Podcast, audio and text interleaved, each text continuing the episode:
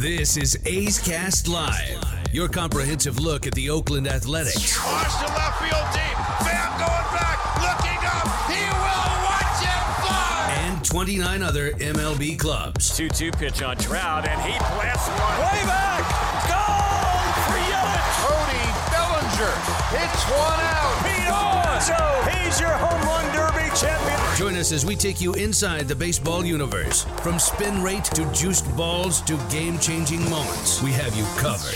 Spend your afternoon with us next from the town, only on A's Cast Live. A's Cast Live. 2 1. The slider is banged to deep right center field. Back onto this Tucker. Takes a look and out it goes. Jed Lowrie gives the A's a 1 0 lead. His first long ball back with the Athletics. Now one and two. Big pitch right here. Olson waits. Here it is. Breaking ball hit high into right field. Way back. No doubt. How far will it fly? Halfway up the second deck. And Matt Olson unloads with a three-run home run, and the A's take a four-to-one lead. So three and two is the count to Canha. Here it is to swung on in a high drive, left center field, way back, headed for the wall, and that's going to be gone above the 25 foot high wall in left center field for Canha. And that's a two run blast, and the A's break it open, and they have a 6 to 1 lead. And Urquidy from the stretch. The first base side, he's at the belt, and there's the breaking ball, and Laureano drills it to left. Way back, if it's fair, it's got a chance, and it is gone. And Laureano has hit it out. And the A's take a 4 0 lead. Seth Brown swings. It's a drive. right field. Way back. Might be his first Major League home run. And it is. Seth Brown delivers a shot to right field into the second deck. And the A's take a 7 3 lead. Here's Chris Townsend. I like it. Great job, Commander. As it was fun Thursday, Friday, Saturday. We actually had some fun and now a day off, which was, it was so bizarre yesterday having the day off on a Sunday. I just, I, you know, I just don't remember having one. And it was great. Got to go play some golf, got to barbecue, got to watch the Masters. It was it was it was weird, but I like it. So if they want to schedule some of these Sunday days off in Major League Baseball, I am down. Our good friend Mike Ferrin, who works for the Arizona Diamondbacks, he's like me with the Diamondbacks, and also Sirius XM. He's a great host, great guy, and he'll join us here at 4:30. And then Lou Trivino will be here at five o'clock. And just to let you know, just to let you know how good my yesterday was, Cody, what what am I wearing on my head? Uh, an A's hat. What kind of A's hat? Uh, it's all white. And so we played CordeValle yesterday. Nice golf course. Great golf course. So my buddy's a member there. And so he played me for merchandise. And I won. Made three birdies, played pretty well. And inside their their pro shop, They've got hats for the Giants. They got hats for the A's. Well, the A's hats, the one was all white and the other one's all gray with R A apostrophe S in green and gold. And I went, I need those. So we played for these hats, and he had to buy me these hats. And let me tell you something it is nice to finally own a hat that's not green. Because let's face it, folks, green doesn't go with everything but a white A's hat and a gray A's hat, A's hat will. Very excited. They're like trophies for me. It was a long 10 days, man. It was. And now where the A's are is essentially, and I think for a lot of different teams, you get through the first 10 games or so, the first couple series. And if you did not play well, this is kind of like a reset button the A's can kind of like hit the reset button because now they're going to have some easier competition before they got to take on the Twins. And the whole mess in Minnesota, my God. And I don't even know what they're going to do, Cody. I, I there's no way they can play there. I think they're going on to a curfew tonight. I don't know if it's going to be, hey, let's let, let's get games in, let's get on planes and head back to Fenway Park and start playing because this is a four game set, and there is no way what's happening in Minnesota, especially at night, that any of the teams in Minnesota, whether it's basketball, hockey, or it's baseball, there's no way they can play. I know the area well. I've been there multiple times. I've got my cousin lives there, says it's an it's an absolute it's it's not safe to be out on the streets of Minnesota. And it wasn't when I was there. So we stayed in the big Marriott with the Raiders. We're taking on the Vikings. It was downtown. And Raider personnel was warned about hanging out in downtown. This is before George Floyd. They were warned about not hanging out downtown, not hanging out at night. If there's a Twins game, there'll be more security, but they actually gave maps of the city of where if you wanted to go out and you wanted to dine and you wanted to go to a bar or whatever, they gave different areas or outside of downtown which would be safe. So Uber, cab, don't be hanging out downtown, don't be ha- hanging out at night. So this situation was bad and then you throw what recently happened and you throw George Floyd and you and what's going on there with trying the police officer I don't know when teams in Minnesota are going to feel safe and be able to play. So we'll, we'll, keep you updated on that. But as of right now, tonight's game has been canceled, and I got to think the series may go back to Fenway Park or they're going to have to do something because I don't think Target Field, they're going to be playing baseball there anytime soon. Well, the big thing is how about your A's getting up off the deck? It was fabulous. You know, that first game, you knew, eh, Cole Irvin, it is what it is. But you had a shot the next two days with a rested bullpen, Sean Manaea, Frankie Montas. Let's go. And what did Sean Manaea and Frankie Montas do? And we will talk to Lou Trivino about this. Something happened. And we'll ask Bob Melvin later this week. But something happened to where these ace pitchers were, were told, establish your fastball. Good old number one, go after him with the heater. And what'd you see from Manaea? Fastball, fastball, fastball. Frankie Montas the next day, fastballs. He threw all fastballs in the beginning. It scared me when he's going after Yordan Alvarez, and Alvarez is fouling him off and fouling him off. You're thinking, um, uh, but that's what Frankie did, and he was fabulous. Establish the fastball and keep pounding the strike zone because there's nothing better. And the A's went out there and played their game. 13 runs, five off home, uh, five home runs. You're seeing balls launched into the second deck. That was a wake up call for the A's and also for the Astros because the Astros had pounded you for five games and they they got their swagger. And next thing you know, the A's turned back and pounded them at home. Let's see how that translates. They had a day off. Most of these guys live in Arizona, so they can sleep in their own beds the next couple nights. Let's see how it translates. But those two games made you feel a heck of a lot better. Remember, they only scored 19 runs in their first eight games. Then the last two games, they put up 13. They've now won three of three of four after losing six in a row a lot of their players in these last two games, I mean, everybody is doing something other than Matt Chapman. You look up and down the lineup. If you keep in score, every single player did something, got on base, scored a run, at least walked, did something. The only guy that didn't get on base on Saturday was Matt Chapman. Everybody else got on base. So the whole team is contributing, right? So it's not a couple guys hitting home runs. I mean, you had Mark Canha, who just continues to amaze at the leadoff spot. He had two hits and scored. Ramon Laureano had a great day. He had two base hits and a two-run home run and a walk. He was on four base. He was on base four times.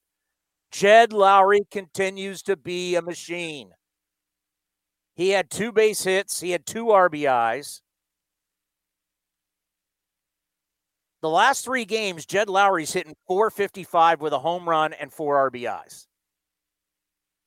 Ramon Laureano. I mean, it's just down the line. Matt Olson starting to get into it. Murph finally hit with a runner in scoring position. Seth Brown, his first career home run. And how about that? Second deck. I asked Ken Korach this. I said, Ken, I bet if you went and checked the history of baseball, there are not a lot of guys whose first career home run was in the second deck of a stadium. Cody, would you have to agree with that? Yeah, a lot of guys get like no, you know, no offense, but a lot of guys get cheapy home runs where they just clear the wall or something like that. Seth Brown uh, pulverized that ball, and I was happy for him because we saw him in 2019 come up and he played well for the A's, a lot of extra base hits but no home runs, and I think he had 13 RBIs. So to see him hit that home run, it was awesome to see. Yeah, he uh, he got all that, and you just and, and he got the ball back, so that that's you know that's really cool because you don't forget the first hit, you don't forget the first home run, or the first time you strike somebody out, or you win a game as a pitcher, you get a save. You don't forget that first. So he's always going to remember that. What was your first big league home run? Yeah, it was against the Astros in Houston. You know, the other thing I want to ask Lou about later on, now that we've had a day to breathe, what's it like going into Houston now? It's not like they can be trusted. Is there a camera behind your back? I don't know. Are there cameras? Or I mean, are they still doing stuff? Because if you'd tried it before, a la the New England Patriots, the New England Patriots have been popped multiple times. It's not like these organizations, you know, they learn. Well, they learn how to win. So they keep doing it because winning is what matters. Fines, draft picks, what does that matter? You think Jim Crane would pay five million for a World Series trophy? He'll pay, he'll pay a five million. This guy's a billionaire. You think he's not? What's five? What, what do you think is five million to Jim Crane? That's tip money. You know how much money they made off winning the World Series? If I said to you this, Cody, you own the A's. You're going to have to pay 5 million but you're going to win the World Series and you're going to make millions of dollars. Would you do it? Am I losing my draft picks? Because you know how valuable draft picks are. Yes, yes of course you're I. Gonna lose, you're going to lose. You're going to lose some draft picks, and you're going to pay five million, but you're gonna you're gonna win the World Series. That's okay. I'll tank down the road later, and I'll make up for it. So yeah, I would. And I don't know. I mean, just seeing from a from taxes standpoint, do they get to write that fine off? Oh, that's a good question. We, we gotta we gotta find someone that's a uh, a bookie from for a baseball team that knows how to. That is that. way above our pay grade. but think about that. I mean, is it like a donation? Do they get to write that five million off and get to keep the World Series trophy? But yeah, I mean, in Houston, people change their signs with nobody on base. That's how paranoid everybody is now about these guys. There's nobody on base. Why are you changing signs? Because you just don't know. And look who's going tonight for the Snakes. Our old friend Madison Bumgarner, the big tough guy out on the mound, challenging everybody, Mad Bum. You want to know how bad Mad Bum has been? Since the start of 2020, when he signed a five year, $85 million deal with the D backs, his ERA is 7.28, tied with former A, Tanner Roark, for the worst ERA in the major leagues during that span. Do you see why certain contracts are just bad ideas? We're not paying one pitcher this amount of money. And every one of our guys has been better, basically the D backs have lost. You ready for this? They guaranteed this guy $85 million. They have lost eight of his 11 starts since signing him to the deal. D backs don't have a lot of money, and they got to use it wisely. And they thought, we're going to bring a guy that's kicked our butts for years. But we all could have told you here in the Bay Area he's not the same guy. His stuff isn't the same. The velocity isn't the same. Cody's spin rate isn't the same of what Madison Bumgarner was like in 2012, 2014 to where he is now. They basically lost every single time he's gone out on the mound so far this year. The Diamondbacks, they're 0 2 in his starts. The warning signs were there. And he just, he was not good with the Giants in the end. I understand he was like a hero to the Giants. And remember, Cody, we were working with people that were these huge Giant fans, and you can't get rid of him. It's Mad Bum. He, uh, he's been terrible. And now, what are they paying him? Yeah, they can't win his starts, and they're paying him $23 million. You don't think you could take that $23 million and do other things with it and spread it around and get far more? And I mean, far more value out of that. By the way, you know what's funny about his uh when's the last time, Cody, you went on his baseball reference page? Uh, I'd be lying if I didn't say earlier today. Actually, I'm on it right now looking to see how the A's hitters do against him. Well, I noticed something that I think is pretty hilarious. Madison Bumgarner in his career has made $27,100 in the team roping rodeo competition. The national finals in Rancho Rio, Arizona, he won 600 bucks. That was in 2019. Then in Las Vegas, the event was the Las Vegas and Wickenburg, also in Rancho Rio, Arizona, in 2019, where he won 26,500. So he's, he's had a nice little roping career, Madison Bumgarner. You mean Mason Saunders? yeah, that's right. he he was. I mean, there's no denying it. He had one of the greatest, if not the greatest, postseason run ever for a pitcher back when the Giants won the World Series against the Royals. There's no there's no denying that. He's been to me an okay regular season pitcher. Um, he's not Clayton Kershaw. He's he, been good. He's been good, but he's not Kershaw, where people are like, oh, he's better than Kershaw. I, I, you know what? I understand. Giant fans, the, the the newer Giant fan isn't as baseball savvy. It's a bunch of fanboys, let's be honest. But I'm not gonna. This guy, I. It's not fair to compare him to Clayton Kershaw. Clayton Kershaw has all. I mean, he's got the modern day best ERA. I mean, it's not fair. But Bumgarner, look at this. From the time he was 21 years old, 33 starts, 32 starts, 31 starts, 33, 32, 34. That's pretty darn good. And then he had the accident, and then he had the what right for spring training, uh, ball right back up and broke his hand. So those years, 17 and 21 starts. But then his last year for the Giants, 34. The guy's 120. The guy's 120 and 97 for his career, despite being brutal the last two years. He's had a damn good career. Is he Clayton Kershaw? Is he an all-time great? Postseason, yes. But I, am a baseball guy before I'm an A's fan. I got to be objective on this show. He's had a really good career. I mean, you got to give it. I mean, yes, he's never won a Cy. He's never come close to winning the Cy Young Award, but still, I if if you're going to give me a guy that year in and year out gives me 30 plus starts, and he's he's a well above 500, I got to give the man his due. No, he's been very consistent it's just the, the way that people talk about him. It's more so Giant fans than anything. The way they talked about him is that he's the greatest pitcher in the history of the Giants franchise, and no one even comes close to him. And they, I mean, he's been consistent. He has this, the body of work, the starts, everything, but never winning the Cy. Uh, for everyone out there that's a big wins guy, I don't think he's ever going to come close. To, I think he came close to 20 wins once.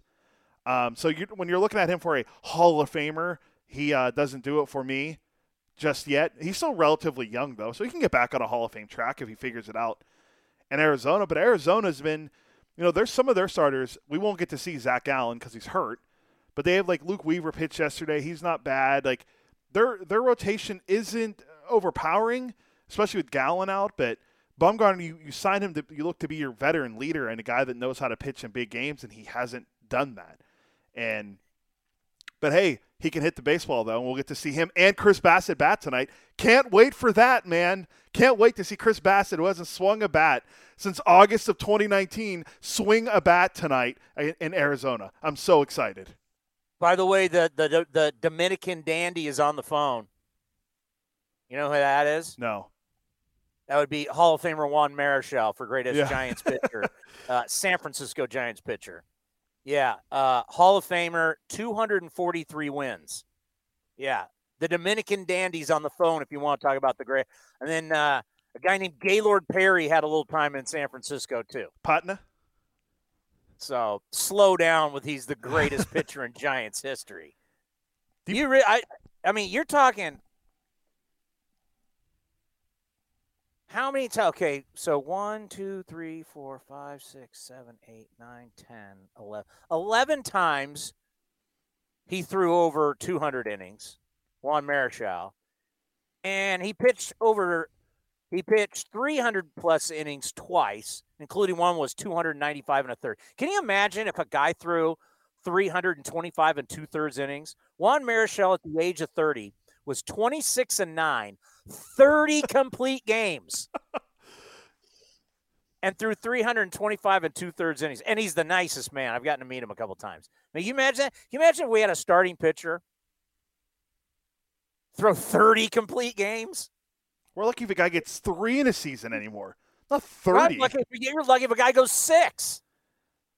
Yeah, well, I mean, that's true um, anymore. And it's it's funny because I went back and found the audio from when we had the Candyman, Tom Candiotti on. And Candiotti, he uh, he pretty much told us on the show what uh, about Madison Bumgarner. Here's what he had to say about Madison Bumgarner back in February when we previewed the Snakes in the NL West. You know, one of the things the Diamondbacks have is their starters really aren't that bad. You know, when I look at this, you go Bumgarner, okay. You know, to me, he's more of a a number four type starter, you know, in these days now. You know, he's not that old. I think he's only what 31 or 32 years old, but a lot of a uh, lot of innings on his arm, and um, he really struggled last year. I think he threw a pretty good game at the very maybe his last game or last last two games or something. But uh, you know, so you look at him down in the rotation. A four guy, a number four for eighty-five million dollars. You want him to be your number four starter? What is it? You're not the Dodgers where you're having him be your four starter. You ain't the Nationals. You're the Diamondbacks. You're a team that hasn't won the World Series since 2001. 23 million for a four starter? Sorry, that's that's not going to get it done in modern Major League Baseball. Well, I, I got to tell you, the guy going tonight, he's got to start throwing the ball better. Chris Bassitt is looking to avoid becoming the first pitcher in the majors to lose three games in 2021. Bassitt gave up four runs in six innings when he lost to the Dodgers last week. 19 of the 38 batted balls off Bassitt. You ready for this, Cody? Have been hit really hard. They've been 95 plus. 19 of the 38 batted balls. That's 37.4%. No, no, that rate, no, that rate last year was just 37.4% in 2020. Now, luckily, the Diamondbacks don't hit a lot of balls hard. They're second worst in baseball, only to the COVID Commander Cody uh, Marlins. But Bassitt's been giving up a lot of hard hit balls. And we'll see kind of if we're going to carry on what we saw in Houston the last two days of just pounding the strike zone with fastballs. Will that be the same case? Is that what we're going to see from Chris Bassitt? To where Scott Emerson's like, you know what? You guys have, you know, when you're throwing outside of the strike zone and you're nibbling and you're throwing a lot of balls and you're walking a lot of people, that's just bad for everybody. It makes the game slower. It makes your infielders on their heels pounding the strike zone, making them get ahead of hitters, make them swing the bat, put the ball in play, utilize your defense. Everybody loves strikeouts, but the problem with strikeouts is that's a lot of pitches. If you're throwing a lot of pitches, you're out. It's five and dive, maybe six if you're lucky. We see so many. We've seen so many outings this year in baseball be five five innings or less, which is hard to believe. And by the way, I have. How long are we on till? Uh, five twenty-five. I've got. I, do, do you want the? You want the the number one stat of the day? Yeah, give it to me. The three true outcomes: home run, home run, strikeout, or walk. It's plaguing our game. In 2021, the three true outcome is making up 37.2% of every hitter in baseball. 2020, it was 36.1. 2019, it was 35.1. It's jumped all the way to 37.2. And oh, yeah, how many A's games have we played under three hours? One, maybe? One. One, yeah, one. Nine games have been three hours or more. You're talking about a lot of time. The average, you know, the average game is well over three hours. It's at a record point right now, early in the season, and the three true outcomes up. And that's what baseball. That's that's that's the that's the the crux right there. Is what are you going to do about it? How are you going to speed this thing up? How are you going to have more action? How are we going to have more fun? How are we going to see more great athleticism on defense? And I'll tell you what, I've been seeing some funky, funky scoring going on. The old six-five-three double play. What? What the hell is a six-five-three double play? Well, the shortstop's not playing shortstop. The third baseman's now playing shortstop. He's playing on the second base side of the bag. And he gets the ground ball and he flips. Yeah, Elvis gets it, flips it to Chapman. Chapman's at second base. He's not third base. And it's a six-five-three double play. And I'm writing this down going, are you kidding me? It's just bizarre. How about the old 563 double play? You want another weird double play? And these are all what would be standard double plays, right? From second to first, right? How about the 1 5 3 double play? that happened in Saturday's game in the second inning. Uh, Tucker hits it back to Montas. Montas throws it to the third baseman who's standing on second for your old classic 1 5 3 double play. That crazy? It's like we need to get rid of positions. Like no one really has a position anymore. You can just be anywhere. Well, I mean, you were you were just talking about seeing great defensive plays and athleticism. Colin Moran, I'm watching. I have the Pirates Padres game on right now. Colin Moran in the second inning tried to go the opposite way against the shift, hits a ball in the left field, and your guy, Jurickson Profar, makes a web gem diving catch in left field as the guy's trying to beat the shift. He beats the shift, and the guy makes a great play. I'm okay with that. I am okay with that happening. Now, Jurickson Profar made it look very awkward because he's not a left fielder, but he made the catch. So there's your defensive athleticism we're seeing from players where it's not going to be a, a three true outcome where we've seen so much. Perfect example, real quick, because I know we're going to get to Mike Ferrin. Jacob DeGrom had 14 strikeouts the other day. The final score of the game was 3 0. The Mets couldn't score a run.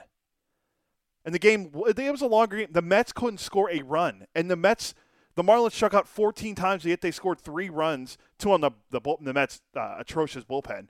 But still, that there's so many strikeouts in the game anymore. The Cubs are supposed to be cutting back on their strikeouts this year. They're the worst hitting team in baseball, and it's not even close. Oh, you, you uh, oh, we got to get to that. All right, we'll get to that. We'll get into it Mike. The Cubs are hitting.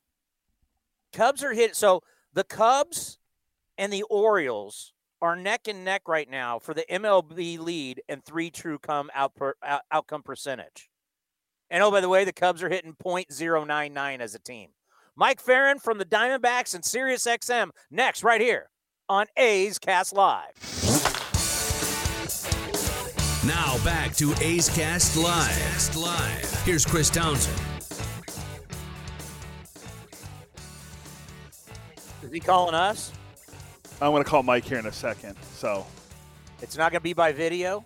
I uh, know he's at the ballpark, so we're not going to get a chance to video with him. He said that's he said 4:30 is right when he gets to the ballpark. All right. So we'll call him right now. I'm on MikeFerrin.com as we speak. That's when you know you're legit if you have your own website. Yeah. He's big time. That's a power. That's a power play. Well, hello, Mike Ferrin. Hello, hello. I'm on your website right now. I'm looking at your resume. Oh no. Why are you doing that? Secondary play-by-play announcer, host of Arizona Diamondbacks pre and post game shows, host of D-backs podcast, Hot Stove and BP show, national host Sirius XM, host of the Power Alley. You also host ALDS, NLDS, ALCS, NLCS, and the winter meetings. You're a big deal. No, I'm not. I just try and you know, like everybody else, I try to make my resume sound better than it actually is. I was thinking about while reading your resume, I'm like, I can't even remember the last time I updated my resume. I don't even know where my resume is. Well, you know, in this business, it always makes sense to have a fresh resume because you never know when you're going to have to change gigs. Oh God, you know, I your guys' show, like I tell you know, Power Alley is my favorite show. It's what I listen to going to the golf course. I can't tell you how many times I, I've been hitting balls on the range before I would play, listening to you and the Duke. I, I, I really think as a baseball show, there's not really many shows better than what you guys are doing on a daily basis. Well, thanks. The check's in the mail. So I, I appreciate it. I mean, I think one of the things that we, I, I would assume that one of the reasons why you like it is because you feel like we do that this is entertainment and it's supposed to be fun, right? And so baseball shouldn't be life and death. We should enjoy it. That's why I like coming on with you. It's like we like baseball. So we get frustrated at times, of course, but like, hey man, this is just baseball. It's not, you know, this ain't we this ain't rocket science or anything. We we ain't solving the world's problems. Well, I'm sure you you talked about Sunday night baseball and what we saw last night, and Yeah. you know, watching Mark DeRosa, I taped the uh, MLB Central today. I watched it later on, and he's just flipping out about it. I mean, what do we do? I mean, clearly the guy was out at home. You saw it, and uh, like it's such a bad call. It's a bad look. Well, I mean, it's yeah. I, I I don't know what you can do. I mean, the the thing is, is that we want replay to get the egregious calls right, correct? Like that's the idea behind it. Is we're going to get the really egregious ones correct, but we still have human beings that are making the calls. And if you see six angles and five of them tell you one thing and one tells you another that might or might not be true, is it enough to make the the change? Is it enough to do it? And I think that's probably where I would assume that's where the umpire who was making the decision in New York got tricked a little bit. I mean, I think if you see the angle that's kind of from the first base on deck circle, you go, ah, I don't know, did his toe hit the plate? Did it not? You know, what does it kind of look like? And then if you see the one from directly behind home plate, you see that d'Arnaud pushed his leg, you know, what looks like, you know, from me to you off the plate. So I don't know. I think it's if you're looking for things to try and, and you know, ensure that, that it has to be, you know, 100% clear cut concrete that these things are going to happen. And, and I don't know that the other way is better, right? Like if, if you have somebody who's in there who's looking to change the call or looking for something that, you know, gives them a sign and it's not clear cut and they change it the other way, that doesn't necessarily make it any better. I mean, this is the, it, as much as we're using technology, it's still the human element at play. Yeah, I, I- say it all the time on my show. The technology, the problem's not the technology; it's the humans using it. So let me ask you: I don't know the answer to this, but back in New York, do they have video specialists? I'm not talking about baseball people. I'm not talking about umpires. Yeah. Do they have People who are professional video people helping the umpires to see what really is going on because there are professionals who know how to deal with this kind of ty- type of equipment and to use it correctly. Yes, I, there there definitely are. It's not just the you know like two umpires sitting with a cup of coffee and a box of Dunkin' Donuts in a room.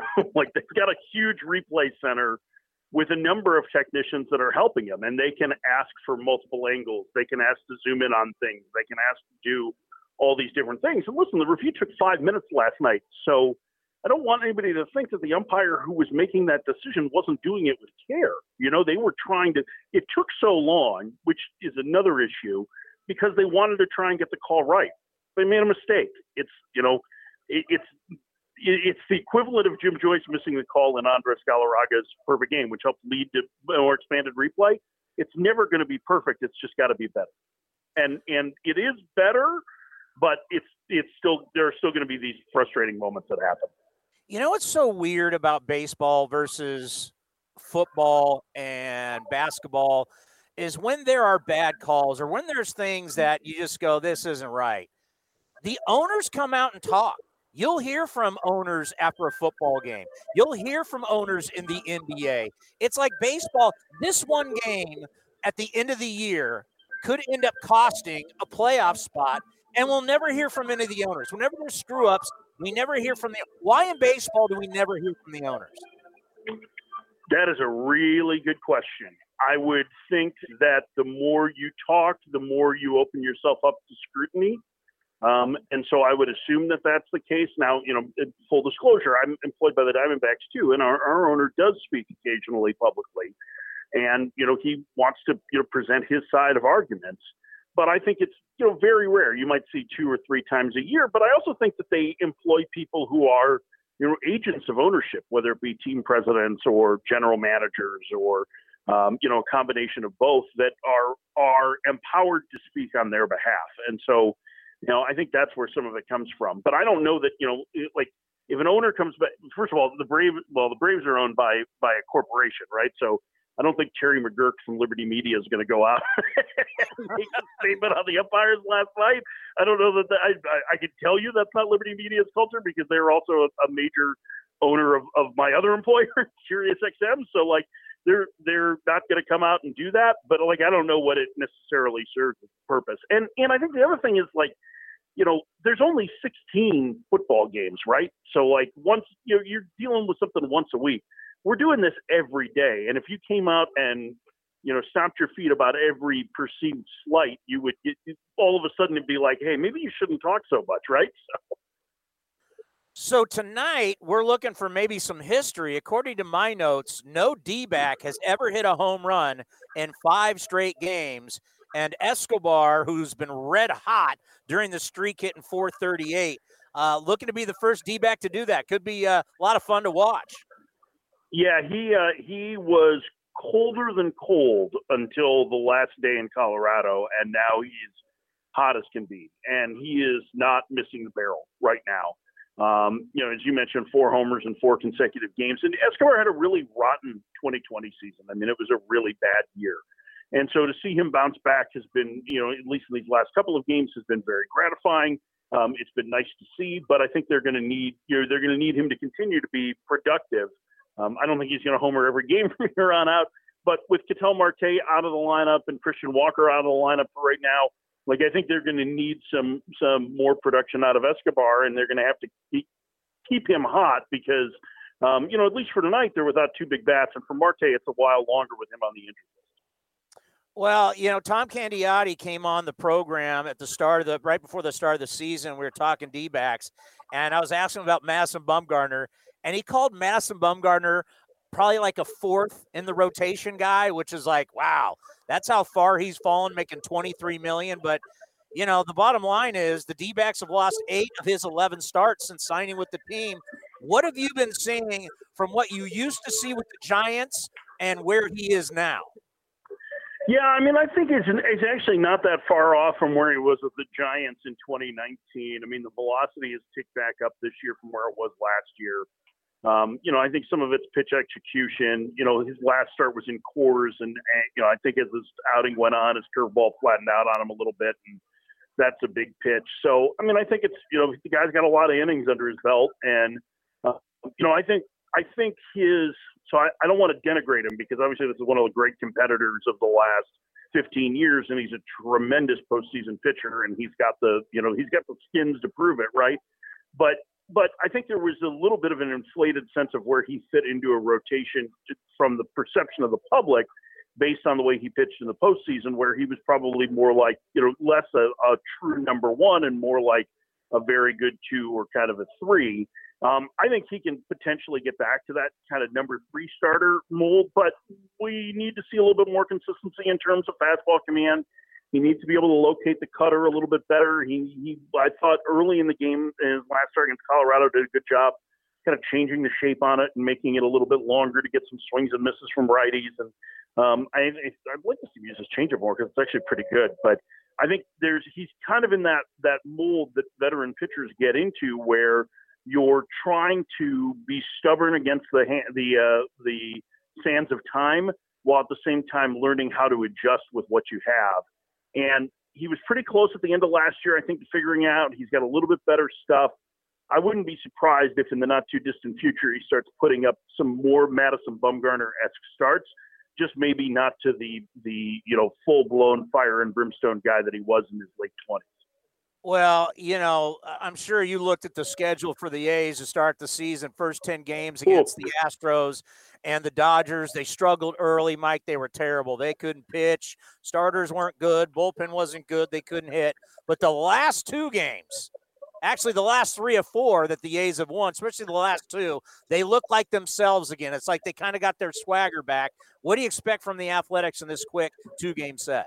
Well, I mean, I think I think you're waiting for guys like Matt Olson to get hot. You're waiting for Matt Chapman to get hot. You're waiting for Sean Murphy to get hot. I mean, Sean Murphy's not going to strike out in 50% of his plate appearances this year, so I think it's just more you know timing than anything, and get and you know guys get off to slow starts, and and you know I I still really believe in the core of this A's team. I mean, I think it's really good in the rotation. I think they have four outstanding core offensive pieces in in the Mats and Laureano and um, and Murphy and you know Canha has been great the last two and a half years and um, you know obviously has been a big spark in the leadoff spot. So you know I, I don't know that I can necessarily predict what to expect in the next two games per se.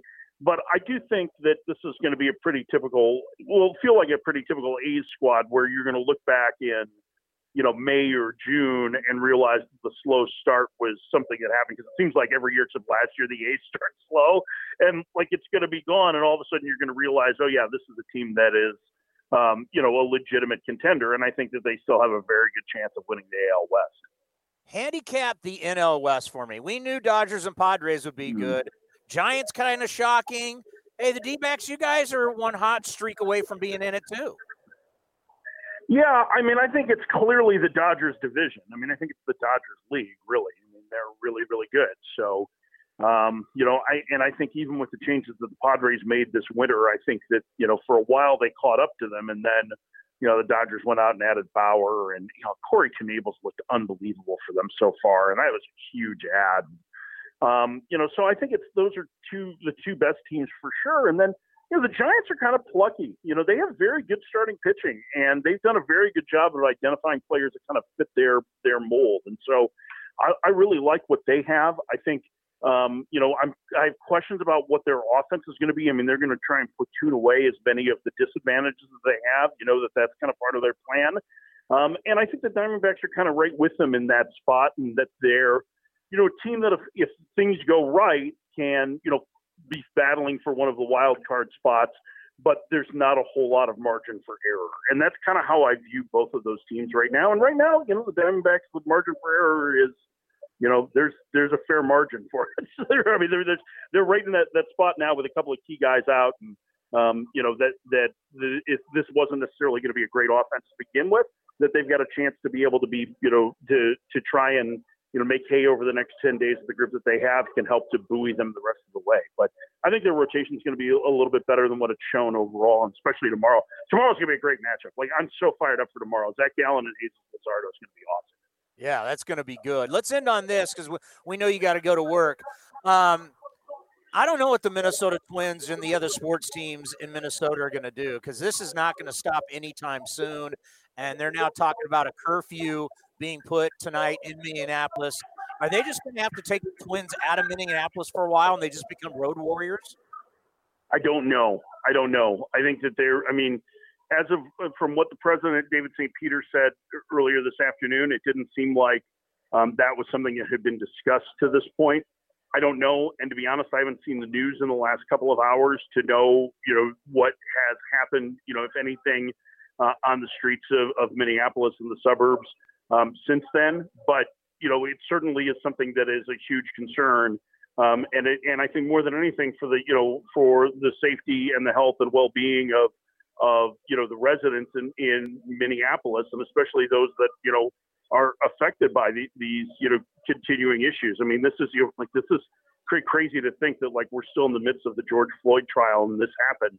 You know, it, I don't you know I'm not I don't want to I'm not going to you know take sides in this argument. I don't think this is probably the place to do it, but um, I certainly do. I do appreciate the fact that the, the twins said that you know it was for the safety of everybody involved and for out of respect to the family of the of the young man that was shot and, and killed yesterday that they were going to postpone today's game. And I guess we're just going to have to be in a wait and see mode.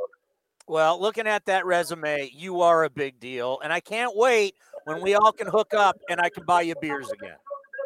Oh, someday, someday we'll all be able to do that. You are the best, and keep doing a great job, and keep entertaining me. Uh, I'll do my best. Anything to entertain you, Tony. Take care, buddy. All right. Talk to you later. Mike Ferrin, Sirius XM, and also with the Arizona Diamondbacks. Their show's great. Jim Duquette has turned into, you know, these GMs turn media guys. You know, Phillips and Bowden and Duquette.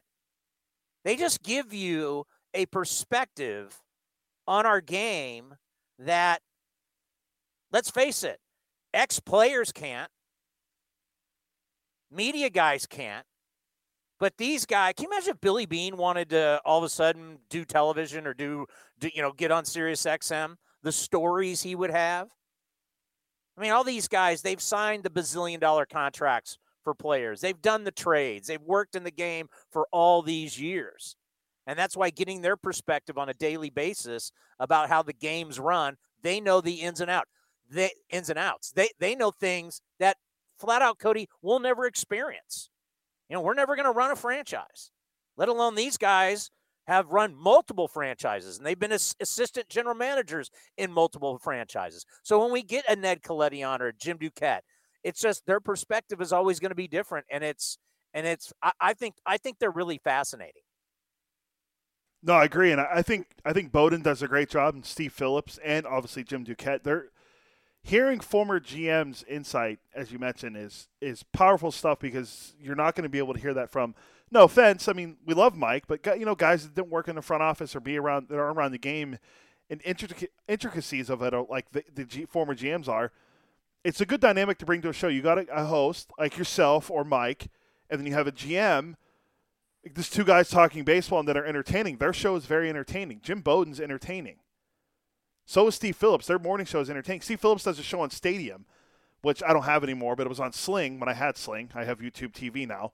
Um, it's entertaining and, and, it adds a different aspect to it than just having your traditional baseball writer, host, and former player dynamic that you see on like a Baseball Tonight or MLB Network. Uh, Dan O'Dowd is another uh, really good, yeah, an, yeah another no good one. So I like having the former GM because they can they can take you inside stuff that a lot of people have no idea about. And I'd love to see Billy Beane do TV or radio, um, just because we already know that he can be great in a movie. So why not TV or, or radio? yeah, I no, I like him. I like him. They, they they educate you. And the other thing is, now the gloves are off. They can actually say what they want to say. I mean, how many times like we have David Forst on? And we'll have David on, and then hours later, he's trading for a guy, or he's putting a guy on the DL, or is it? But he can't tell us on the air until it's actually the, the transaction is actually done. They have to be secretive. Well, now these guys don't have to be secretive. They can they can tell you the true skinny to where most of these executives are always going to have to, you know, be a little coy when speaking to the media. But once you're out of the game, you can come clean and you can tell all the stories. Like Jim Duquette talked about trying to get those uh, Gucci loafers for a trade. Yeah, it's a and good he never story. got it. And with Steve Cohen now buying the Mets, who's worth 16 billion, he goes, "I wonder if I'm finally going to get my shoes." His Gucci shoes. That was a funny story. Do you want some? I, I hate to do it, but because um, we we can go around the uh, we can go around Major League Baseball. But do you want some bad bad news? I guess it's not bad news. I mean, I guess you can look at it as encouraging too. This is from Martin Gallegos from Bob Melvin's media session, probably about 20 minutes ago. Bob Melvin says Chad Pinder won't be ready to come off the IL at the 10 day mark. He's still shut down from all baseball activity right now with the left knee sprain. Does not think it's something that will require surgery, just more rest. So I guess that's it's discouraging and encouraging at the same time where it's it stinks that he's going to be back at the 10 day mark, but it's not something where he's going to need surgery. So I guess that's a positive Uh, take from I'm it. not. I'm. My spidey senses are going, and if he is not ready to go after ten days, it's worse than you think. I agree. That's ten days, dude. Ten days of getting rehab, ten days of taking and and, you know some type of medication to get the swelling down. That's ten days, and you're still shut down from all baseball activity. I mean, I'm sure he's had the MRI, but man, how bad is it? Well, I think what it's the same thing with AJ Puk too, right? He's not going to be back at the 10 day mark either. I don't believe. Uh, if saw You that right over the weekend. I, so I can't. I can't rely on that kid anymore. I can't. Like if anybody just said, "Well, you know, an AJ Puk," how do you know he's going to come back? How you have no you have no clue what he'll ever be able to give you. Yeah, As we were talking about thirty something starts, this guy has been rehabbing now for years. Makes one appearance. What do you go three and a third? yeah, three and a third. and back on the shelf. That's, I mean, you've had shoulder surgery, you've had Tommy John. I mean, his career is basically he's been he's been getting paid to rehab. Yeah, it's unfortunate because we thought he could be. We were wondering what his role would be this year, and then you hear that you know he might not be back at the 10 day mark. Uh, I'm hoping for the best still because I want my uh, my prediction to come true. But whatever way he can help the A's win this year, that's all that matters. But uh, I guess we'll, we'll have to wait and see what that role will be. And uh, I do. There is something I do want to get to with you, but we can do it after Lou Trivino. We have to play the uh, Alec Bohm. Uh, he was thrown out at home play from in the Braves game last night. What what are we doing? And, and with instant replay, that's now twice in the last what three or four days that we've seen instant replay not used the right way. Because I, to my opinion, I feel like umpires don't want to get their fellow brethren and and put them in hot water because saying that they were wrong. The Conforto thing was a complete botch job, and then now this was a botch job last night in, on Sunday Night Baseball. I cannot disagree with you at all. I've watched it over and over again. Uh, this morning on MLB Central, MLB Network, that's their morning show. Mark DeRosa went over it and over it and over it, showed it all these angles. I guess the way the foot kind of turned in front of the in front of the umpire, I could see where he got fooled, but there's no way that got bomb, Alec Bohm, there's no way any part of his cleat touched home play. No, There's no part. There's not. I mean, it's it it's clear. It's evident. It's there, and they didn't make the call. And it's just like, wow. Once again, it's not the technology's fault. It's the human beings using the technology, and that's why I had to ask ask Mike Ferrin, who's in those rooms? Is it just these old umpires, as he said, drinking coffee and eating donuts? I mean, do you have video specialists there, experts who look at video, who can rewind, forward, rewind, change angles, going, guys, it's right there. Now, if he was out, they would have never called him safe. That's the thing. It's like whatever the call is, is re- it's got to be blatant for it to be changed. Yeah, and it, it just it it didn't come out the right way. Uh, Buster Olney was at the game, and I listened to his podcast this morning. Well, he was a guest on his own podcast. I love how that works on Mondays. Where Tim hosts Tim hosts from a hotel room, and Buster is a guest on the phone from the airport. They call it baggage claim Monday, but Buster pretty much said that Major League Baseball needs to have needs to come out with a statement today, pretty much acknowledging that they got that call wrong. Because he was like, how many times do we see it in the NBA where they have the two minute report, or the NFL comes out and says how they botched the call. Baseball never does that. They never come out and say they got. What do we see anything about the Armando uh, the uh, Armando Galarraga perfect uh, imperfect perfect game? Jim Joyce said something days later. He admitted he was wrong. It should have happened that night. That's just it's uh, it's a transparency problem. You're right. In the NFL, you're allowed to put X amount of plays together, and send it back to the commissioner's office. And then there'll be a report back to the Raiders or the Niners or whoever your team is. And it'll say, yes, we got that one right. Yes, we got that one wrong. Now it doesn't change the outcome of the game, but but but but at least you as a football team, you know you were right and you got hosed on this call. And they admit it. And that's why I asked Mike Ferrin, isn't it odd? If the Dallas Cowboys get hosed, Jerry Jones talks after every single game. You know, there there's there's owners who have radio shows. There's owner. I mean, look at the NBA. Mark Cuban. You don't think Mark Cuban, if the, his Mavericks get hosed, he's not going to be talking to somebody about it? Joe Lacob, media people will run into Joe Lacob. He's at every game. You don't think he's going to talk about something like that? I you just don't hear from owners in Major League Baseball. I get the games every day, but on a call like that, seriously, on a call like that, if you're the Phillies, that could cost you a playoff berth. Whether that is right or wrong for the Braves could cost you whether it goes your way or not. I mean, it could help you or hurt you. One game, one game on a totally botched call. We lived it in 2012. One game. That was going to hurt one of the that was hurting one of the franchises, and it goes to the Phillies and not the Braves. And if the Braves fall short by a game, you don't think they're going to look back at that? I'll remember because I, I just I don't know. It just it doesn't sit well with me that we can't acknowledge when things are wrong especially when other sports are acknowledging when things go wrong like that.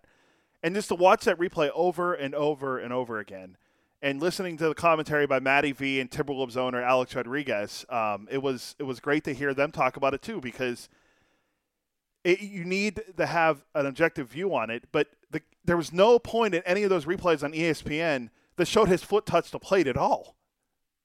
And it's like, yeah. how do you miss that? How do you miss that? And then it takes you back to the the uh, the the strike zone and balls and strikes.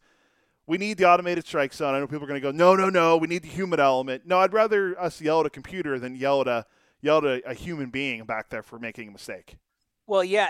Here's the thing: for all you people who want the human element, then you should be able to say when the human element screwed up.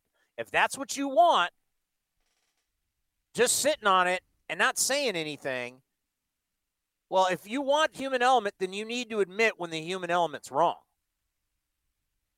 And they don't. They sit on it and they hide. It's just, it's bad. I don't know why. I can't answer that. I mean, is it because of unions? Is it, I don't know. They just let it. You, you know, maybe that is the problem with playing every day. You think, well, we'll just have another game tomorrow. No, no, no. This game means a lot. And you just butchered it. We don't know who would have won the game, right? They were tied. Yeah, it was six six in the night, top of the yeah, night. Yeah, you don't know who would end up winning the game if it goes to extra innings. But that game, right, that call was brutal. Coming up next, he may be your new closer. Lou Trivino will join us from Arizona right here on A's Cast Live. Hi, this is Sean Manaea. Sean Manaea has no hit the Red Sox. And you're listening to A's Cast, your 24 7 destination for A's baseball. Chris Townsend with you here on A's Cast Live, and I'm going to tell you, as long as Trevor Rosenthal is out, Lou Trivino has to step it up. He's going to be closing games. I think you're going to see Diekman closing games. I think you're going to have Wendelken in there, but Lou is going to be a big part of this bullpen. And here's my conversation with the right-hander down in the Valley of the Sun earlier today. Well, it is my honor to be working today with two PSAC legends. You talk about two of the greats from the PSAC conference. we got Commander Cody and the great Lou Trivino. How are you, Lou? I'm doing well. How are you doing? Uh, doing great. Uh, you know, really in the first time in my career, and I've been doing this a long time, to have a Sunday off, it was so bizarre. What was it like for you? Uh, it was it was quite nice, and I've heard that from just about everyone. No one no one's really had an off day on Sunday, so uh, it was nice to kind of soak up the sun and and just enjoy some some relaxation time from that long uh, from that that long stretch of games we had. Yeah, what was that like opening up 10 straight, two times against the Astros, once against the Dodgers, Everybody else is getting days off, but you guys. What was that like? It was, it was, uh, you know, it was trial by fire. You know, got two very good teams we had to face, and and it kind of, you know, it's it centered us a little bit, and I mean, I think we'll we'll, be good for it in the end. Well, and I think about those last two games where your ball club scores th- 13 runs, they hit five home runs, balls are flying into the second deck. Did you kind did you get that sense going going okay, this is who we really are? Yeah, I know. I know. Maybe some people were panicking a little bit, but we're we're, we're such a good team. I think we're we've got we've got a solid group of guys that you know those those first few games weren't in, in, indicative of, of the year that, that we're about to have. So it was nice to see uh, you know see some home runs, you know, see some t- timely pitching, some timely hitting, some good defense. You know, it was it was it was nice to get back to the brand of baseball that that we're, we're used to. You know, I, I, just couldn't stand. It was a national game on FS1, and I just couldn't stand their broadcast. So I switched over to listen to our buddy uh, Geoff Blum and the Astros broadcast, and I didn't realize this, but did did you guys know that in every game against the Astros, whoever scored first won the game? I was not aware of that at all. No, that's interesting. Yeah, I, I was like, kind of like, I was like, I had to go back through my scorebook and go, is that true? Yeah, whoever scored, what, what do you think about that? Whoever scored first was the winner. I think that's interesting. I guess that, that, uh, I guess from now on we got to score first, right? You know? So, uh, no, I was, that's a, that's a interesting little, interesting little tidbit right there. I'm not sure what conversation Scott Emerson had with, with the starting pitchers. But the last two games, I noticed one thing that both Sean Manaea and Frankie Montas, their number one goal was to get out there and establish the fastball. And it was fastball after fastball after fastball. Do you know of any type of meeting, strategy meeting, where he basically told the starters, cut it out, go with number one, it's your best pitch? Well, I mean, you know, you said it right there. You look at those two guys. Manaea has a very, very good fastball, and the fact that it's, you know, he is coming from a weird angle uh, and explodes on you. A lot of good movement. Same with Frankie. I mean, he's uh, upper 90s with a lot of sink on his two seam, great round on his four seam. So, um, I mean, you know, they, they, they stuck with, with, with a game plan and, and they, I thought they, they did fantastic. And, and, you know, go, going back to, you know, their, their last outings, that's that, uh, that's not those that they are very good pitchers and you know they just had bad, bad outings you know that's going to happen every once in a while just tough that ha- happened a, a, few times in, in, a row but like those those guys are going to be fine. They, they, have great stuff good command of the zone. I think we have a great starting rotation. I'm not I, I know i know i wasn't worried about it one bit. You know, when I talk to Bob Melvin each week uh, on the Bob Melvin Show here on A's Cast Live and A's Cast, you know, we go around the roster and talk about, you know, things that have to happen for you guys to be successful. When Trevor Rosenthal went down, I, I know Bob told us, you know, the guy he thinks needs to step up and you might be closing a lot of games is you. And he and he said how he's talked to you and that you want that role. You you have no problem. You don't fear it. Just talk about the conversation that you had with Bob. And I have a feeling if that game would have been closer on Saturday, you would have you would have been the guy in there closing this thing out.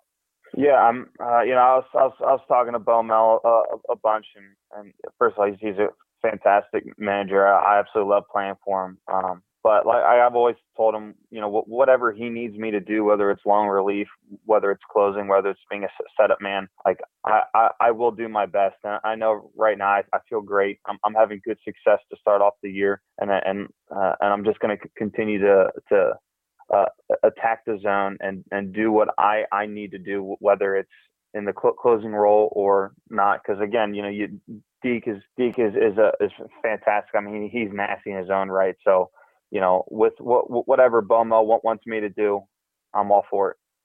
Do you feel like it, it's now your time? Like where you've been, the early success, and then you work through some issues, but just now that it's Lou Trivino's time to shine. I mean, I feel great. I, I can't control where I'm put. You know, uh, that that's up to that's up to the coaching staff. But you know, go, going into this year, I felt I felt great. You know, my arm feels good, and I knew that with whatever I was I was tasked to do, whether it's long relief, like I said, or whether it's closing, I, I knew that I was I was going to have um, i know that I'm going to have a good year. So uh, you know, I, I try and I try and stay away from the un- uncontrollables, you know, and I just try and control what I, I can control. Well, your stuff has been fabulous, and it's been it's been a, it's been a lot of fun to watch. When you guys go back into Houston, and we've got to think no one's doing anything anymore. You know, there's not a camera behind you looking at signs or wherever a camera could be. As in the past, they tried to get the advantage. There's no banging on trash cans. But is there still a sense when you go in there that there's still there there could be some funny business going on, and so you're constantly having to change the sequence of your signs? I mean, maybe a, a little bit. I, I, mean, if anything, that whole what what that all taught us was to not be complacent, and not just assume that everyone is going to play the game straight up. And I'm not saying that that no, no one is. I'm not saying that at all. But if anything, it it was uh it was a wake up call for us to be a little more conscious. You know, ch- change the sign up sign up the signs up a, a, a, little bit. You know, it was uh like I said, it was just a wake up call, and and you know. It, sometimes you know when when people say people are too paranoid, you know, it's sometimes it's it's good to to be paranoid. Sometimes people are paranoid for, for a reason, and yeah, it's like I said, it was just a good wake up call, and you know we we uh pre- prepare for all that stuff now. So yeah, well, you know, I, I got to think it, it's tough enough to get outs. You're, you're facing the best hitters in the world. It's tough enough just to get them out. Then I'm thinking, man, you got to be up on the mound. You got all these different signs. You got to change the signs constantly. That's got to get annoying. I mean, I would love to play baseball straight up. You know, I think that'd be cool. Just mano y mano. I think that'd be awesome. But that's just not the world that that that you live in. And you know, like I said, teams might might not be doing it. Teams might like I have no idea, but it, it would be it wouldn't it wouldn't be wise to just not ch- change things up. You know, like like, like you said, it, would be awesome if we don't have to worry about it. But that's just not the world that, that we live in. You know. Yeah, I mean, you guys are changing signs with nobody even on base. Uh, yeah, it, you know, I don't, there's no there's no reason to give up runs unnecessarily if if you can avoid it. So, whether or not you know p- people are trying to steal signs, it, it's always good to to have that that layer of security where okay, at least I didn't give up runs because you know they they knew what was what was coming. You know, so I, I think it's always good just to just to ha- have that layer of uh, security. You know. You know, as a pitcher, I, I, assume some guys are cool with the shift behind him, and I'm sure there's a lot of guys who hate it behind him. And the A's, we found out that the A's percentage of shifting, like 2018, the ball club shifted 17, 17% of the time, but it's jumped, it's skyrocketed. So far this season, your defense is shifting 71% of the time. Do you like the shift behind you? I'd like the shift behind me if it works, you know, and and I feel like we've been we've been doing a pretty good job with it. It's one of those things where you don't you don't recognize the shift until until you get beat by it, and then and then those those times that you get beat by it, it amplifies and maybe you think well we're getting beat by it all the time when in actuality more times than not it's helping. You know it's not like we're we're not doing it for, for a reason. And you know you see all these other teams especially some of these outfielders where you got you got guys hitting balls down the line that you think are guaranteed doubles and and, and you got a right or a left fielder camped under it. Like it, it, it works for a reason but sometimes when you get beat by it, it's it's a that's a tougher pill to swallow. But you know that's just that's kind of that's, that's what you got to deal with. You got to roll the dice and and uh, see what happens. Uh, you're a strikeout guy, and I wonder for guys that are pitched to contact, how how they feel about it. Because I, I wonder, do you pitch to the shift, or do you just say the hell with it? I'm going with what's best for Lou Trivino. Uh, I, I, think you'd have to ask uh, other guys that question. I know me personally, I, for every batter that steps on, I kind of I glance to see where, where, the defense is at, just just to see. But you know, I, I have my own game plan, and, and if I could strike out every single batter that I face, I don't have to worry about it. So that's that's my goal personally. hey, when you got that kind of stuff, Lou, why not? yeah, hey, I'm trying. Hey, we always appreciate the time. Uh, you're off to a great start, and it's been good to see. And now you got that really tough stretch out of the way. I feel like we can now kind of hit the reset button, get on a hot winning streak, get past 500, and start making that trek to the uh, to the postseason. And we'll talk to you later on during the season. Yep, sounds good. It was good talking to you. Can you please explain, Commander, what the PSAC conference is for our audience who probably has no clue? That'd be the Pennsylvania State Athletic Conference. Lou went to Slippery Rock, and I went to California University of Pennsylvania, also known as CalU. So we're uh, we're arch enemies. We talk about when we see each other. I flash that medal I got fr- that I got at my school in front of him all the time. Although his school, I went back and looked. His school beat my school in baseball three out of four this year, but that's okay. Um, but yeah, the PSAC is a Pennsylvania State Athletic Conference. There's a few guys in the majors from there besides Lou. If I'm not mistaken, I think Joey Wendle's from is from there. There's like, and there's a couple other guys that played for some of the Division two schools that are not really known as baseball powerhouses. Hembo's a Division two guy. He understands the uh, the trials and tribulations of being a Division two player. I, I couldn't tell you. Well, but we, I wouldn't know. I didn't play college baseball, but I mean, you went to you were D one. Yeah, I can't tell you what D2 life is. Sorry. Somebody's got to play with the big boys. Somebody has to. Yeah, somebody has to serve up home runs to Kotsay and Giambi. I never gave up a home run to Kotsay. But Giambi confirmed. Well, we've talked about it before. I, I was smart and I walked him. I wanted no part of Mark Kotsay, the greatest college baseball player of all time. Didn't you ask Giambi about? I'm pretty sure you told Giambi you gave up a home run to him when we had him on. you, you, you, you, always, you always you always forget to tell the story of how I struck him out on Saturday. Then he got me for an 800 foot home run on Sunday. That's isn't there like a similar story to AJ Hinch too, where he got you, then you got him back with a strikeout or something? No, he bunted on. Oh me. yeah, he bunted on you. That's it. He bun- he's a number three hitter for Stanford, number two. By the way, when I beat Stanford, they were number two in the country.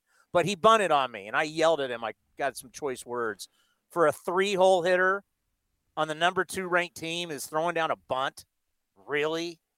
Doesn't doesn't doesn't surprise me what kind of character AJ Hinch has and what he's done in his career after he did that to me in Palo Alto at Sunken Diamond. You want you want to hear something funny about AJ Hinch? Where where's where are the Tigers playing at tonight? Do you have any idea? Where are the Tigers playing tonight? Well, no no Miguel Cabrera. He's on the injured list. Uh, something with his biceps. I haven't checked my my my my. Oh, I'll, I'll just tell you. Don't even look. I'll just tell you. AJ Hinch is back in Houston, baby. Oh, are they going to give him a standing O? And it doesn't it doesn't get any better than this. Angel Hernandez is the umpire. I think he's the home plate umpire too. So you you got a lot of good, uh, interesting elements going on in that game tonight in Houston. AJ Hinch returns to Houston for the first time since being fired by the Astros, January 2020. Just hours after MLB released its findings on the Astros sign stealing investigation, Hinch's 481 victories as Astros skipper were the second most in team history, trailing who? Second most in team history. Oh boy, I would say Phil Garner, but he wasn't there long enough. Bill Virdon. Oh, okay. He led the team to two pennants, including the tainted. This is what it says in the MLB notes. The tainted 2017 championship. I meant to look up the score of that game. I think it just started in Houston, actually. Because uh, I, I, I figured this would excite you. I'm not. I can't promise it would happen, but I reached out to the to Detroit and asked for two players on their team. Do you have any idea what two players from Detroit I asked for to come on with us sometime this week when we play Detroit and Oakland? There's a former A, and then there's your favorite player of all time right now in baseball for Detroit. Who, who's on Detroit from the A's? Uh, Robbie Grossman's on the team. Oh, yeah, I always like talking with Robbie. Robbie's great. And then your favorite player in baseball, everyone's favorite player, the great Akil Baddoo. Oh, that's right. I forgot about Baddoo. He's the Yeah. greatest. I, I, I've already got him in the Hall of Fame. Yeah, he's he's got he's cemented his uh, plaque in Cooperstown. Uh, move over, Babe Ruth. Akil Baddoo is taking your spot Yeah. as the best hitter ever. I mean, one of the greatest starts in the history of the game. I mean, he made my end of the third inning. He made my end of the third inning hit so easy because every single night. By the way, did you see my text that I sent you? Uh, yes, about the highlight, I do have it. Yes, it's about two minutes long. We have about four minutes, so I can play it. Well, are you going to do your around the horn? Uh, well, we're not going to have enough time to go around to all of them. Just go do it quick. Go. All right. Well, do we want the Braves one or no? Because it's two minutes Yeah. long. What? you I wanna- don't do two minutes. All right, here we Just go. do like Here's the play. Here's the Alec Bohm play last night on Sunday Night Baseball. Didi pops that one into the opposite field. Ozuna's got it. Bohm's going to try it. Here he comes, and he's safe at the plate. Wow! On a shallow fly ball into left field. They roll the dice with Ozuna's arm, and Bohm is able to score on a bang-bang play at the plate. Very aggressive base running here by Bohm and the Phillies. Shallow left field. The throw. All right, so you get the gist of it. That's uh, Timberwolves owner Alex Rodriguez right there, um, and, and Matt Vasgersian on the call for ESPN. Uh, that was a terrible play. Uh, what happened? I, I forgot to send myself the audio from Drew Smyly, but he called it embarrassing for what happened. If you look at that, with all those angles, the Braves go on to lose the game seven six. Could it cost them the NL NL East as I went down the end of the season? Maybe. Who knows? They're winning right now against the COVID 19 Marlins. Even Mike Trout weighed in by saying so bad on Twitter with a crying emoji. Uh, so when the best player in baseball is weighing in on this on Twitter, you know the baseball got it wrong. But uh, we haven't seen anything yet about uh, them correcting the call. Uh, this happened in the uh, or the uh, Rays Yankees game. A new player for the Yankees stepped up big. Swung on and hit in the air to center field. It is going to drop for a base hit. Hicks scores, and the Yankees take a 5 4 lead. Odor kind of muscled it to shallow center field, and it dunked in in front of Phillips. Torres goes around to third, and the Yankees take a 5 4 lead. So the Yankees uh, salvaged the last game in the series against Tampa. That was the second time in the last five games Tampa Bay has lost when leading after seven innings. Two more losses of that kind of that kind than the club had experienced in its previous 119 games. Do you think they missed Nick Anderson yet? Their closer, their all-world closer. Uh, I'm not going to be able to have time to get to the, the Orioles and Red Sox. JD Martinez had three home runs, uh, which is pretty incredible to hear. Hear that it was the third game of Martinez's career with three or more homers, and has happened for three different teams. He joins a list of Mark Teixeira, Dave Kingman, A Rod, and Johnny Mize as players that have three homer games for three different teams. And Trey Mancini, our good friend, had two home runs over the weekend for the Orioles. But we'll get to the one that's uh, pretty near and dear to your heart from where you grew up. Uh, this happened in Texas with the Padres. Ground ball to shortstop. Kim will go to first. The San Diego Padres get their first no-hitter in the history of the franchise. And it belongs to San Diego's own Joe Musgrove, sending the Friar faithful into a frenzy. The big right. So that was the Padres, TV Don Don Orsillo, and Mudcat, Mark Grant, on the call. Yes, uh, after 53 years, 8,205 games, and 140 other no hitters thrown by other pitchers, it finally happened. The San Diego Padres get their first no hitter thrown by a guy that grew up 13 miles from Petco Park, Joe Musgrove, former Pirate, who pitched against the Pirates on Wednesday, small world. Uh, the Padres have had 31 hitters. It was the longest drought without a no hitter since uh, the only team that has a longer one. The 1906 through 1964 Phillies, who won 8,944 games without a no hitter. The Phil- the Padres one was 19,000 days without a no hitter. But congrats. So now, now every team has thrown a no-no, and the next thing is what? Only the Mariners are the only team that haven't been to the World Series. Ah, au contraire, the Marlins have never had a player hit for the cycle. Well, who cares? Hey, I'm just hey, I'm just looking. Yeah, yes, the Mariners the only team never. Yes, so that's uh, that's that's some of the best things that happened over the weekend. Byron Buxton had a huge weekend. Uh, Caratini, the catcher for the Padres, he caught the last no hitter that happened last year. When Alec Mills threw one for the uh, the Cubs, and then he caught this one. So he's caught multiple no hitters on back to back, essentially the last two no hitters. So, but that's all for today. for the pitch calling. Yeah, Get me a new contract. All I do is catch no-nos. I mean, he was the backup behind Contreras too. It's not like he was the starter in Chicago. So that's just some of the stuff that happened over the weekend. Obviously, we went over what happened with the A's, and um, but I mean, if you if you care, uh, Ohtani had a home run, and uh, Anthony Rendon on the IL, Dexter Fowler on the IL as well. The injuries are starting to pile up for the old Angels down in Anaheim. All righty, that's going to do it, right? Yeah, we're gonna play the David Force show next, leading into A's Total Access with you. All righty. I'll be back in a little bit, getting you ready for game one of a two game set between the Athletics and the Snakes. Bassy up against Mad Bum. We'll talk to you in a few. This has been a presentation of the Oakland Athletics.